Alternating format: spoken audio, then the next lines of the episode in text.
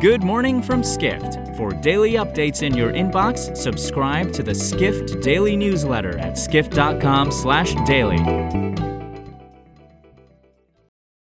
It's Monday, January 10th in New York City. And now here's what you need to know about the business of travel today.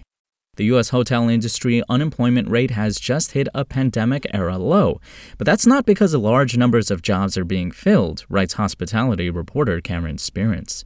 Hotels only added roughly 6,600 jobs in December, according to the overall U.S. jobs report released on Friday by the U.S. Bureau of Labor Statistics.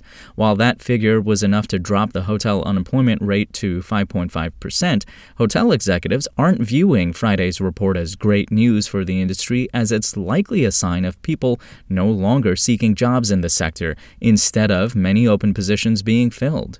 Several hotel companies, including Hyatt, report having thousands of job openings. Leisure and hospitality employment, which includes the hotel sector, is still down a little more than a million jobs since February 2020. The overall U.S. unemployment rate dropped to just below 4% last month, with 199,000 jobs added to the economy.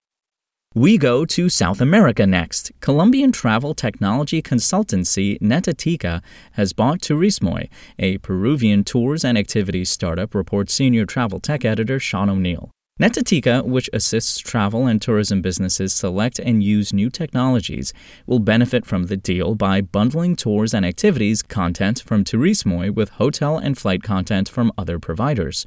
Turismoi, which also offers software to help travel businesses handle reservations, has inventory from roughly 2,000 companies in 14 countries.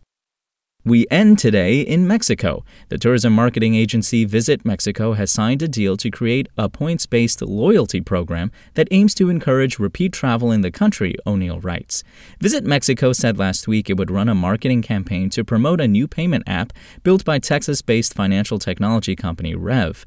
The agency will promote the app, called X World Wallet, to increase travel between the U.S. and Mexico and within Mexico. The new app, which is debit based and has no fees for currency exchange, will provide visitors to Mexico with another method of payment. Regarding the loyalty program, Rev CEO and Chairman Roy Sosa said that customers who patronize smaller tourism based businesses will be rewarded extra points. In addition, travel companies such as Visit Mexico or a major hotel chain can buy points from Rev and use them to incentivize customers to make specific purchases. For more travel stories and deep dives into the latest trends, head to skift.com. To find these stories and more insight into the business of travel, subscribe to the Skift Daily newsletter at skift.com/daily.